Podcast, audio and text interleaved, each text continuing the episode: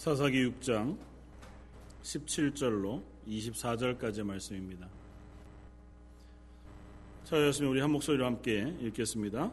기도온이 그에게 대답하되 만일 내가 주께 은혜를 얻었사오면 나와 말씀하신 이가 주 되시는 표징을 내게 보이소서 내가 예물을 가지고 다시 주께로 와서 그것을 주 앞에 드리기까지 이곳을 떠나지 마시기를 원하나이다 하니 그가 이르되 내가 너 돌아올 때까지 머무르리라 하니라. 기드온이 가서 염소 새끼 하나를 준비하고 가루 한 에바로 무교봉을 만들고 고기를 소쿠리에 담고 국을 양푼에 담아 상수리 나무 아래 그에게로 가져다가 드림에 하나님의 사자가 그에게 이르되 고기와 무교봉을 가져다가 이 바위 위에 놓고 국을 부으라 하니 기도온이 그대로 하니라 여호와의 사자가 손에 잡은 지팡이 끝을 내밀어 고기와 무교병에 되니 불이 바위에서 나와 고기와 무교병을 살랐고 여호와의 사자는 떠나서 보이지 아니한지라. 기도니 그가 여호와의 사자인 줄 알고 이르되 슬프도소이다. 주 여호와여 내가 여호와의 사자를 대면하여 보았나이다 하니 여호와께서 그에게 이르시되 너는 안심하라. 두려워하지 말라. 죽지 아니하리라 하시니라 기도니 여호와를 위하여 거기서 제단을 쌓고 그것을 여호와 샬롬이라 하였더라. 그것이 오늘까지 아비에셀 사람에게 속한 오브라에 있더라. 아멘. 어, 오늘 기도원에 대한 어, 말씀 두 번째 시간입니다. 특별히 오늘은 여호와 샬롬이라고 하는 그 고백 어, 위에 말씀을 한번 나누기를 원합니다. 어, 지난주에 우리가 함께 나누었던 것처럼 어, 기도온이라고 하는 사람을 사사로 세우셔서 미디안이라고 하는 어, 한 민족의 손에서 이스라엘 구원케 하시고 어, 그들을 하나님의 백성으로 그 자리에 다시 세우신 하나님의 은혜가 사사기 가운데 가장 중심 가운데 놓여 있는 기도온 이야기에 있습니다. 그럼에도 불구하고 그 기도온이라고 하는 사람이 하나님 앞에서 정말 대단하고 용사가 되어서 기도온과 300 용사 들로 불릴 만한 믿음의 사람들이어서 하나님들이 그들을 도구로 사용하여 이스라엘을 구원하여 어, 내는 데 쓴 것이 아니라고 하는 것을 우리가 어, 살펴보았습니다. 옛날에 뭐 그런 혹시 견지망월이라고 하는 말을 혹시 아시나요? 어, 싫어하시는 분들도 계시겠지만 달을 가리키는 손가락께서 그 달은 보지 않고 손가락만 본다고요. 그러니까 정작 중요한 것은 달을 보라고 손가락질을 해서 그런데 어디 손가락밖에 안 보이는데 뭐 이렇게 얘기하는 것과 같은 어, 본질적인 것을 보지 못하는 어리석음이 오늘 본문 가운데서 혹시 우리가 있을지 모릅니다. 기도원이라고 하는 사람의 이야기를 우리가 읽으면서 분명히 발견해야 될 것은 그 이면에 계신 하나님의 구원의 방법, 하나님께서 어떻게 이스라엘을 이스라엘로 만들어 가시는지에 대하여 배워야 하는데 자주 우리는 기드온이라는 사람에 집중해서 기드온이라는 사람을 우리의 롤 모델을 삼아서 우리도 기드온과 같이 살아야겠다라고 하는 어, 결론에 이르게 되어진다는 것입니다. 성경 본문은 어, 사사기의 내용 전체가 그러하지만 우리들에게 그 이야기를 하고 있지는 않습니다. 이스라엘 백성이 어, 하나님께서 애굽에서 구원하였네요.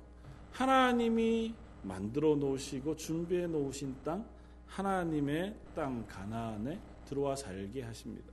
그리고 하나님의 언약 가운데 살아가는 이스라엘 백성을 그 땅에 심으시고 하나님의 말씀에 순종하는 백성으로 하나님께서 지키시고 보호하시겠다고 약속하셨습니다. 그것이 어떤 의미에서 오늘 기도원이 고백하는 샬롬, 여호와의 샬롬, 어, 하나님께서 우리에게 주시는 어, 평강이라 그렇게 말할 수 있을 것입니다. 그런데 이스라엘의 현실은 그러한 것 같아 보이지 않습니다. 우리가 좀 잘 알고 있는 것처럼 뭐 기도원 때뿐만 아니라 다른 데도 그러했지만 기도원 때에 이스라엘 사람들이 하나님이 우리에게 주신 땅, 우리 자손 대대로 하나님께서 우리 가족에게, 우리 민족에게, 우리 지파에게 영원한 기업으로 주신 그 땅에 살면서 그 땅에서 난 곡식을 빼앗기지 않기 위해서 산에다가 토구를 파고 거기에 숨어 살기도 하고 웅덩이를 파 숨기도 하고 미디안이라고 하는 그들이 쫓아내었어야 마땅한 그 이 민족의 아, 도전을 받아서 그들이 그들을 때문에 괴롭힘을 당하는 삶을 살고 있습니다. 다시 말하면 전혀 평안하지 않은 삶을 사는 거죠. 이스라엘 가운데 전혀 평안이 없이 괴로운 삶을 살아가고 있는 것이 현실입니다. 하나님의 백성으로 하나님의 땅에서 산다면 그야말로 샬롬 하나님께서 주시는 평강을 누리는 것이 마땅합니다. 왜냐하면 하나님께서 이스라엘 백성에게 허락하신 것이 그러했기 때문에 그렇습니다. 신명기 28장 1절 이하의 말씀을 쭉 읽어보면 하나님 이스라엘 백성을 가나안 땅에 들이셔서 허락하신 은혜가 얼마나 놀라운 것인지를 어, 쓰고 있습니다. 내가 내 하나님 여호와의 말씀을 삼가 듣고 내가 오늘 내게 명령하는 그의 모든 명령을 지켜 행하면 내 하나님 여호와께서 너를 세계 모든 민족 위에 뛰어나게 하실 것이라. 내가 내 하나님 여호와의 말씀을 청종하면 이 모든 복이 내게 임하여 내게 이르리니 어떠한 복이냐 하면 성읍에서도 복을 받고 들에서도 복을 받을 것이며 내 몸의 자녀와 내 토지의 소산과 내 짐승의 새끼와 소와 양과 새끼가 복을 받을 것이며 내 광주리와 떡반죽 그릇이 복을 받을 것이며 내가 들어와도 복을 받고 나아가도 복을 받을 것이니라. 여호와께서 너를 대적하기 위하여 일어난 적군들을 내 앞에서 패하게 하시리라. 그들이 한 길로 너희를 치러 들어왔다가 내 앞에서 일곱 길로 도망하리라 여호와께서 명령하사 내 창고와 내 손으로 하는 모든 일에 복을 내리시고 내 하나님 여호와께서 내게 주시는 땅에서 내게 복을 주실 것이며 여호와께서 내게 맹세하신 대로 너를 세워 자기의 성민이 되게 하시리니 이는 내가 내 하나님 여호와의 명령을 지켜 그 길로 행할 것임이니라. 땅의 모든 백성이 여호와의 이름이 너를 위하여 불리는 것을 보고 너를 두려워하리라. 여호와께서 너를 위하여 하늘의 아름다운 보고를 여시사 내 땅에 때를 따라 비를 내리시고 내 손으로 하는 모든 일에 복을 주시리니 내가 많은 민족에게 꾸어줄지라도 너는 꾸이지 아니할 것이요 여호와께서 너의 머리 그 머리가 되고 꼬리가 되지 않게 하시며 위에만 있고 아래에 있지 않게 하시리니 오직 너는 내가 오늘 내게 명령하는 내 하나님 여호와의 명령을 듣고 지켜 행하라. 뭐 계속해서 반복되어지는 말씀입니다. 듣기만 해도 좋죠. 이 말씀으로 설교도 들으셨죠. 이스라엘 백성이 이 말씀을 들을 때 얼마나 기뻐했겠습니까? 가나안 들어오기 바로 직전에 하나님께서 모세를 통하여 이 말씀을 하셨습니다. 이스라엘 전부를 모아놓고 그들이 가나안 땅에 들어가 살 그 삶에 대하여 말씀하시면서 이렇게 말씀하셨습니다. 너희가 가서 하는 모든 것에 내가 복을 주리라. 뭘 하든지 먹든지 마시든지 일하든지 너희가 밖에 있든지 안에 있든지 무슨 어떠한 삶 가운데 있었든지 하나님께서 너에게 복을 주실 것이다. 때를 따라 비를 내리시고 먹을 것을 풍족하게 하실 뿐만 아니라 너희를 대적하여 오는 사람들을 다 쫓아내 버리실 것이다. 아멘. 그런데 이스라엘이 어떻다고요?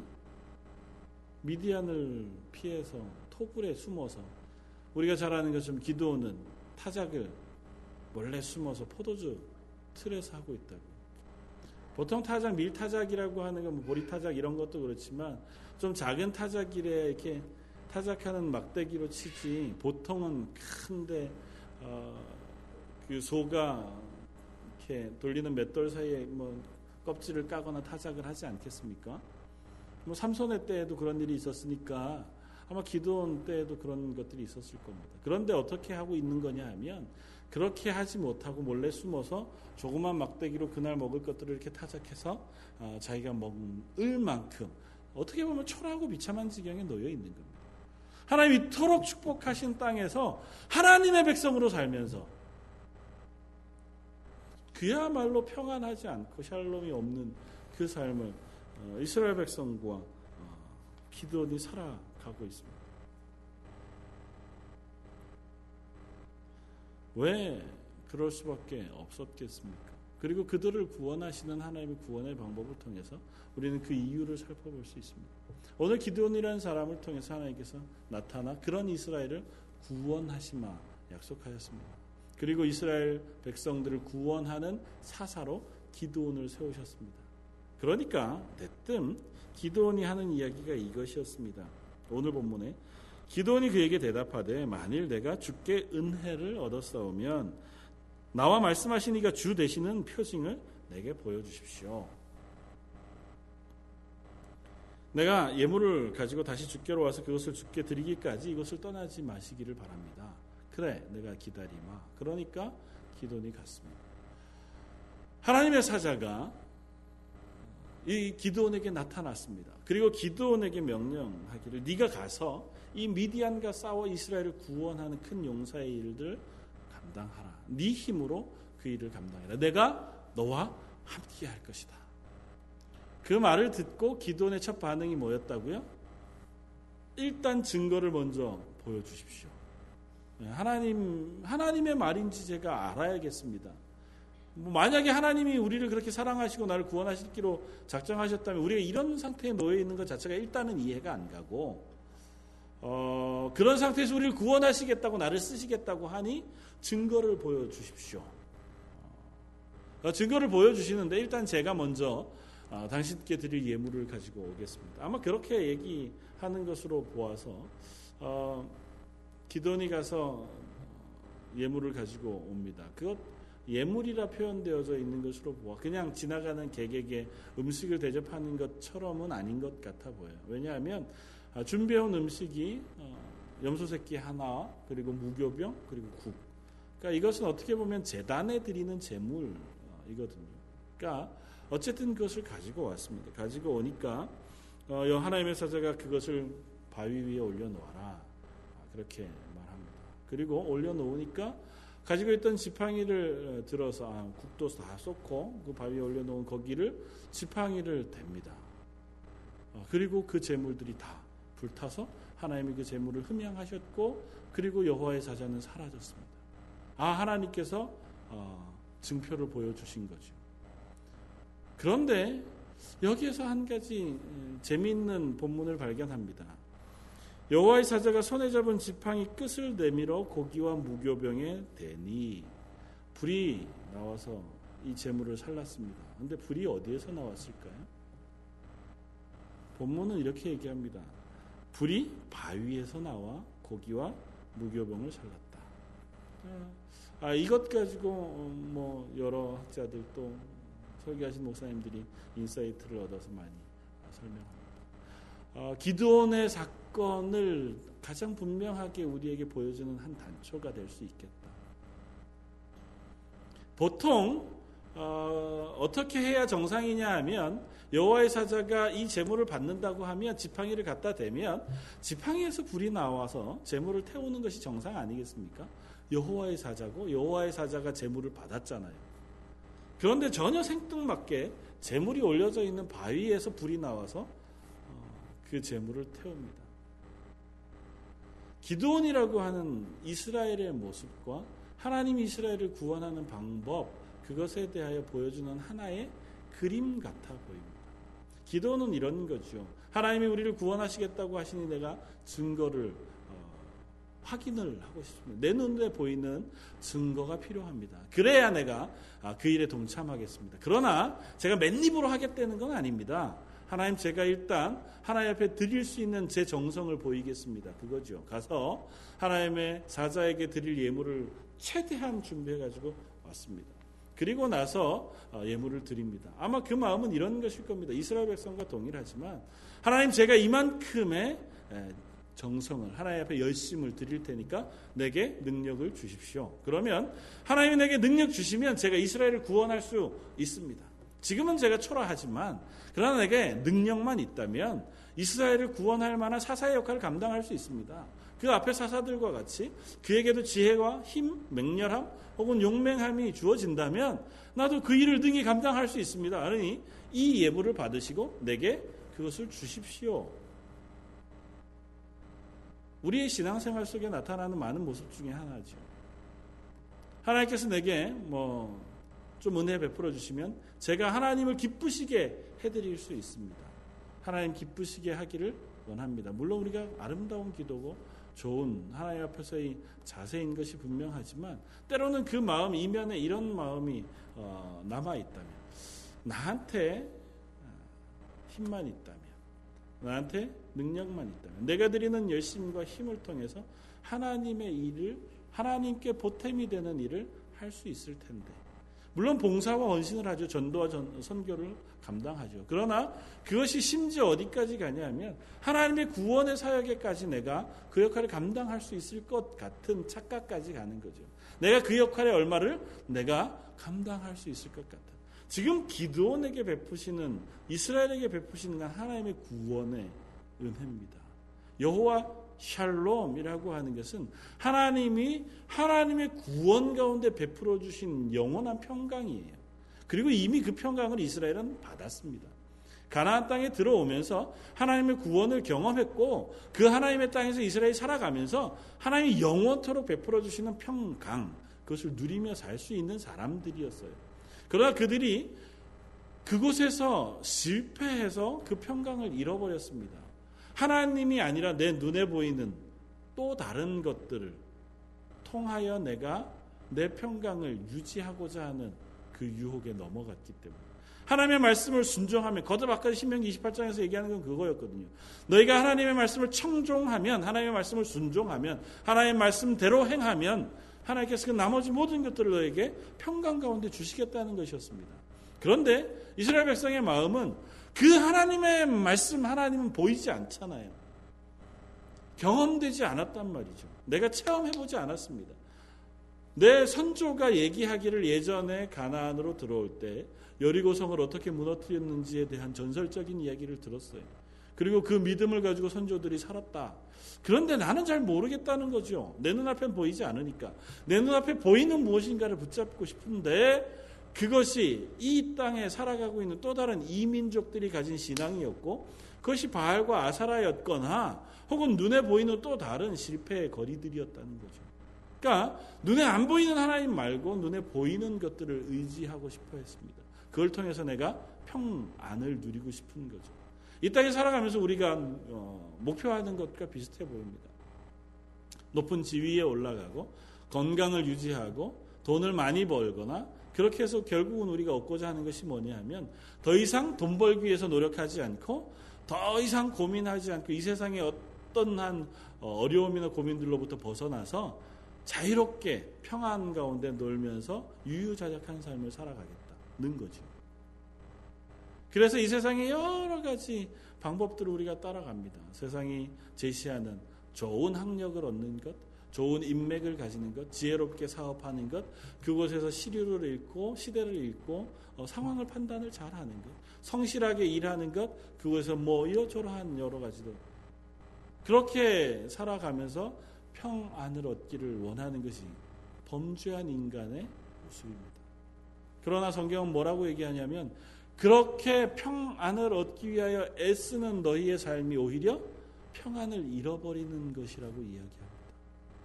돈 벌려고 애쓰느라고 평안을 잃어버리고 또 높은 지위를 유지하기 위해서 전전긍긍하느라 우리 마음속에 평강을 잃어버리고 내가 혹 가지고 있는 연약한 육체의 상처 혹은 아픔, 병약함들 가지고 근심하고 걱정하느라고 우리 마음의 평안을 잃어버린다는 거죠. 그 평안을 하나님께서 완성하여 우리에게 허락해 주신 것이 구원의 은혜 가운데 주신 것이었습니다. 여호와 샬롬이라고 하는 것은 그런 하나님의 평강을 우리에게 주신 것이었거든요. 그래서 예수님께서 부활하셔서 제자들을 찾아오셔서 처음 말씀하신 너희에게 평강이 있을지어다라고 하는 선언은 정말 놀라운 선언이 아닐 수 없습니다. 하나님께서 그 모든 것을 이제는 완성하셨다는 선언이거든요. 우리가 아무리 애쓰고 노력해도 도달할 수 없었던 그 평강을 하나님께서 이제 선물로 주셨다는 겁니다. 우리를 위하여 우리의 죄를 다 해결하심으로 우리의 삶, 현재의 삶이 어떠하든지 우리에게 하나님께서 하나님의 샬롬의 평강을 선물로 주셨다는 선언이거든요. 근데 이스라엘은 그것을 얻기 위해서 스스로 하나님을 떠나 다른 것들을 찾다가 하나님으로 주어지는 평강을 놓쳤다는 거죠. 기도원의 삶, 기도원의 현재의 모습 속에서도 동일한 것들을 드러냅니다. 하나님을 섬기는 일에서조차 그 평강 없는 우리의 연약한 모습들을 보여줍니다. 내가 하나님 앞에 이만큼 해드리면 하나님이 나한테 이만큼을 보상해 주시겠지. 그러니까 하나님에게 내가 열심을 내어 예, 드리면 하나님께서 내게 이만큼의 복을 허락해 주셔야 합니다 라고 하나님을 대해서도 심지어 우리는 생각을 그렇게 한다는 거죠. 세상에 가지는 수많은 어, 그 방법들과 동일한 선상에 하나님을 놓아 두는 거예요. 내가 이렇게 노력하면 그것의 결과로 내게 이만큼의 이득이 얻어지는 것처럼 내가 하나님 옆에 이만큼 노력하고 열심을 내면 하나님도 나에게 이만큼의 복을 주시고 나에게 은혜를 베풀어 주신 것을 기대 하느라고 정작 하나님이 주신 영원한 평강, 구원의 은혜를 우리가 망각하고 살아가는 삶을 살아가지는 않는지 생각해 보아야 합니다. 이스라엘이 그랬거든요. 이스라엘이 하나님의 땅, 그 땅에서 하나님의 백성으로 살면서 하나님 없이 하나님과 바알과 아세라를 동일한 선상에서 놓아두고 그들을 통하여 내가 이 땅에 누릴 것들을 누려 평안을 얻기 위해 수고하느라고 결국은 하나님으로부터 주어지겠다고 한 복을 다 누리지 못하는 삶을 살았거든. 그런 이스라엘 백성을 구원하시는 하나님의 구원 그것을 기도원에게 부탁하시고 기도원을 그 사사로 세우시면서 오늘 보여주신 그림은 그것입니다. 하나님의 사자가 지팡이로 그 예물들을 받습니다. 그러나 정작 불을 태우는 것은 바위에서 나와 그 재물을 태웁니다. 그 지팡이가 바로 기도원과 같은 하나님의 사람이라고 하는 사실을 혹 상징적으로 보여주는 거죠. 우리가 잘 아는 것처럼 지팡이는 그것을 어, 그것이 가지는 능력이 어떤 상징이 되어집니다. 모세의 지팡이가 그러했던 것처럼 모세가 그 지팡이를 들고 바다를 가르기도 하고 반석에 물을 내기도 하고 하나님 앞에 기도하여 전 어, 전쟁에 승리하기도 했던 것을 우리가 기억합니다. 여호와의 사자가 든 지팡이 역시 그런 역할을 감당하는 것일 겁니다. 그러나 지팡이는 그저 지팡이일 뿐입니다. 지팡이가 가지는 최선의 역할은 하나님이 하시는 일을 가리켜 보이는 것에 불과하다는 거죠. 하나님의 사람들이 하나님의 구원의 사역 가운데 가질 수 있는 역할은 그것인 겁니다. 그래서 하나님께서 기도원이라는 사람과 300명을 세우시는 겁니다. 기도원이 만약에 힘이 있고 열심히 있고 능력이 있어서 정예화된 군대를 뽑아서 좋은 전술을 가지고 미디안을 물리쳤다 고 하면 우린 그렇게 표현할 수 없을 겁니다. 하나님께서 미디안 그 군대를 물리치는데 기도원에게 정말 놀라운 은혜 은사를 부셔서 그 일을 감당해, 감당하게 하셨다. 우린 그렇게 고백할 겁니다. 그러나 이 전쟁은 하나님은 그렇게 싸우실 전쟁이 아니라는 것을 분명히 말씀하십니다. 기도원이 가서 싸우더라도 기도원의 지략이나 재능 혹은 그 300명의 용기나 그 고함침이 아니라 지난주에 살펴보았던 것처럼 말도 안 되는 정말 황당한 방법을 통하여 있을 수 없는 승리를 하나님께서 이스라엘에게 허락해 주신다고. 다만 기도원은 그 하나님의 구원을 드러내는 한 장치에 불과한 겁니다. 이 재단에 어, 올려진 예물을 하나님께서 받으시는 그 과정에 지팡이의 역할은 아무것도 없잖아요. 그저 그 예물을 받으시는 것을 향하여 기도원의 눈을 그쪽으로 바꿀 수 있는 어떤 지시봉의 역할 이상 아무것도 하지 않습니다. 지팡이 자체가 능력이 있어서 그 예물을 태우는 것이 아니라 바위에서 하나님의 능력이 하나님의 임재하심이 그 예물을 받으시는 것인 것처럼 이스라엘을 구원하시는데 이 기도원이나 300명은 아무런 역할을 감당하지 않습니다. 다만 하나님께서 이스라엘 구원하시는 그 구원을 볼 수 있도록 그것을 향하여 방향을 제시하고 그것을 향하여 눈을 돌릴 수 있는 증인의 역할을 감당하는 것 이상 아무것도 아니라는 거죠. 그걸 통해서 하나님 말씀하시고 싶은 것은 이겁니다. 이 땅에서의 구원은 너희에게 달려 있는 것이 아니라 나에게 달려 있다. 우리를 향해서 동일한 말씀을 하십니다. 우리가 이 땅에 살아가면서 하나님의 구원은 전적으로 하나님의 손에 달려 있는 것입니다. 전적으로 하나님께서 우리의 구원을 이루시고 우리를 하나님의 백성 삼으시겠다고 약속하셨으며 그것을 완성하실 것이라 말씀하시는 것입니다. 그것 앞에 우리가 그 하나님을 기억하고 하나님의 구원의 은혜 앞에 바로 서기를 하나님 요청하시는 겁니다. 그 앞에 섰을 때 기도원의 반응이 뭐였냐면 아 내가 죽게 되었구나. 하나님의 거룩하신 임재, 구원의 은혜 그것에 막다트린 기도원의 첫 반응은 이것입니다. 아 슬프도 소이다. 주 여호와여 내가 여호와의 사자를 대면하여 보았나이다. 모세가 하나님을 만났을 때 이사야가 하나님을 대면하여 보았을 때 첫 반응과 동일합니다. 화로다 내가 망하게 되었도다 죽게 되었도다 나는 입술이 부정한 가운데 태어난 사람 하나님을 배웠습니다.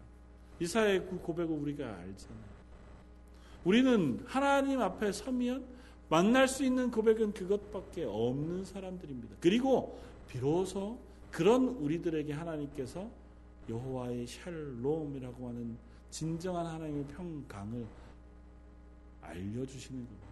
우리가 그 자리에 서야 비로소 하나님으로부터 주어지는 평강을 깨달을 수 있고 누릴 수 있게 되었습니다. 이스라엘 백성 가나안이 내 힘으로 열심으로 내가 내 평강을 얻고자 노력하는 한 그들은 하나님이 주시는 평강을 누릴 방법이 없습니다. 하나님이 누리 하나님이 허락하시는 평강을 누리는 유일한 방법은 그저 그 땅에서 나는 할 것이 아무것도 없으니 하나님이 이 땅의 주인 되어 주십시오라고 하나님께 전폭적으로 모든 것을 맡기는 것 그것이 이스라엘이 평강을 누리는 유일한 방법이었습니다. 이스라엘이라는 땅은 천수답이라 그랬잖아요. 하늘에서 비가 내려야 농사를 짓는 땅이라고. 우리가 아무리 개간하고 우물을 파서 저수지를 만들어 농사를 지으려고 해도 불가능한 땅이라고. 하나님이 시 때를 맞춰 비를 내리고 하나님께서 그 땅을 보호해 주셔야 그 땅은 하나님의 은혜 가운데 살아갈 수 있는 땅이에요. 그리스도인의 삶이 그렇다고요. 그리스도인의 삶은 하나님이 은혜를 주셔야 이 땅에서 살아갈 수 있는 사람들입니다. 내가 아무리 애쓰고 노력해도 내 인생의 평강을 내 스스로 담보할 수 없는 삶이 그리스도인인 거예요. 그래서 사도 바울이 그렇게 고백하잖아요. 내가 약할 때 오히려 하나님이 강하시다고요. 빌립보서 4장에 사도 바울이 이렇게 고백합니다. 4장 11절 내가 궁핍함으로 말하는 것이 아니라 어떠한 형편에든지 나는 자족하기를 배웠노니 나는 비천에 처할 줄도 알고 풍부에 처할 줄도 알아 모든 일 곧 배부름과 배고픔과 풍부와 궁핍에도 처할 줄을 안 처할 줄 아는 일체의 비결을 배웠노라. 그리고 뭐라고 고백하는 줄 아십니까? 내게 능력 주시는 자 안에서 내가 모든 것을 할 수 있느니라. 내가 내게 능력 주시는 자 안에서 내가 모든 것을 할 수 있습니다. 이것이 그리스도인의 고백입니다. 이것이 그리스도인의 삶의 유일한 고백입니다. 하나님이 나와 함께 하시면 내가 무엇이든지 할 수 있습니다. 이 땅에 살아가는 어떠한 것에서도 내가 평강을 빼앗기지 않습니다. 그러나 이것이 내가 정말 만능의 사람이 되어져서 하나님이 나와 함께 하시면 하나님이 내게 막 돈도 쏟아부어 주시고 건강도 너무 좋아지고 정말 정말 이 땅에서 슈퍼맨과 같이 능력의 사람이 되어져서 내가 모든 것을 할 수 있습니다라고 고백하는 게 아니라고요. 사도 바울의 고백은 내가 풍부에 처할 줄도 알고 비천에 처할 줄도 아는 일체의 비결을 배웠다고.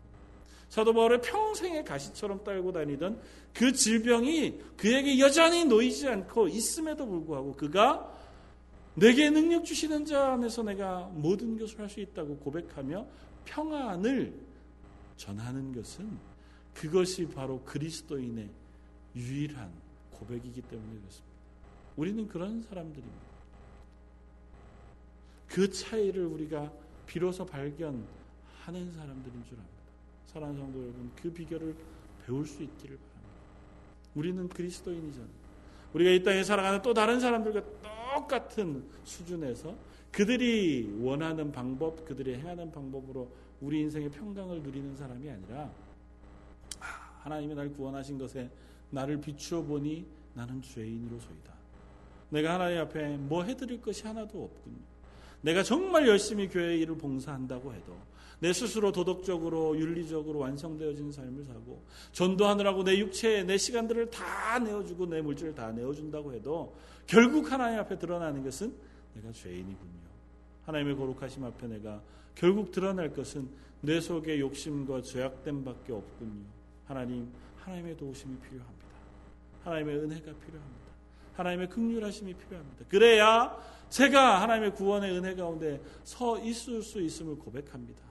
하나님 제 현재 형편이 결코 제 육체적인 눈으로 봤을 때 제게 평강, 샬롬을 허락하지 않지만 하나님께서 그 가운데에도 나와 동행하심으로 나를 하나님의 자녀 삼으셨다고 하는 그 선언으로 인하여 제가 평강을 누립니다라고 선언할 수 있게 되어지길 바랍니다. 우리가 매 순간 그렇지 못합니다. 그러나 우리가 기도 가운데 하나님과의 관계를 우리가 풍성히 행할 때 우리는 그 자리에 서게 될 수 있는 줄 믿습니다. 우리가 믿음의 사람들이 그 고백을 하면서 순교의 죽음을 죽어갔던 것을 우리가 보잖아요. 그들이 우리와 성정이 다른 사람들이 아니라고 성경은 고백합니다. 사도 바울 역시 스스로가 그렇게 고백하잖아요. 나도 당신들과 똑같은 사람들이라고. 전혀 다르지 않은 사람. 그럼에도 불구하고 우리가 사도 바울이 얼마나 놀라운 평강 가운데서 그의 삶을 살았는지를 우리가 봅니다. 물론 그도 괴로워했고 아파했고 힘겨워했으며 고생스러워했습니다. 그러나 그가 고백하기를 누구도 그 세상의 그 무엇도 내 마음속에 주신 그 기쁨을 빼앗을 수 없다고 고백했습니다. 그것은 내 외부에 있는 어떠한 것이 나에게 평강을 가져다 주는 것이 아니라 날 위하여 십자가 지신 예수 그리스도의 구원의 은혜가 나로 하여금 그 평강 가운데로 인도하여 주십니다라고 고백하는 것입니다. 기도원이 그 고백 앞에 섰을 때 비로소 기도원이 하나님 앞에 여호와 샬롬의 고백을 할 수 있었던 것이고 내가 죄인이고 내 능력으로 아무것도 할 수 없으니 하나님께서 그 일을 하시겠다 하는 그것 앞에 순종하니까 마치 이스라엘이 여리고성을 돌았던 것처럼 기도원도 항아리와 횃불과 나팔만을 가지고 미디안과의 전쟁에 나아갈 수 있었던 겁니다. 기도원이 대단한 믿음이 있어서가 아니라 그 하나님을 기도원이 만났기 때문에 그래요. 사랑하는 성도 여러분, 우리 런던 제일장로교회 여러분과 제가 그 하나님 앞에 설 수 있기를 바랍니다.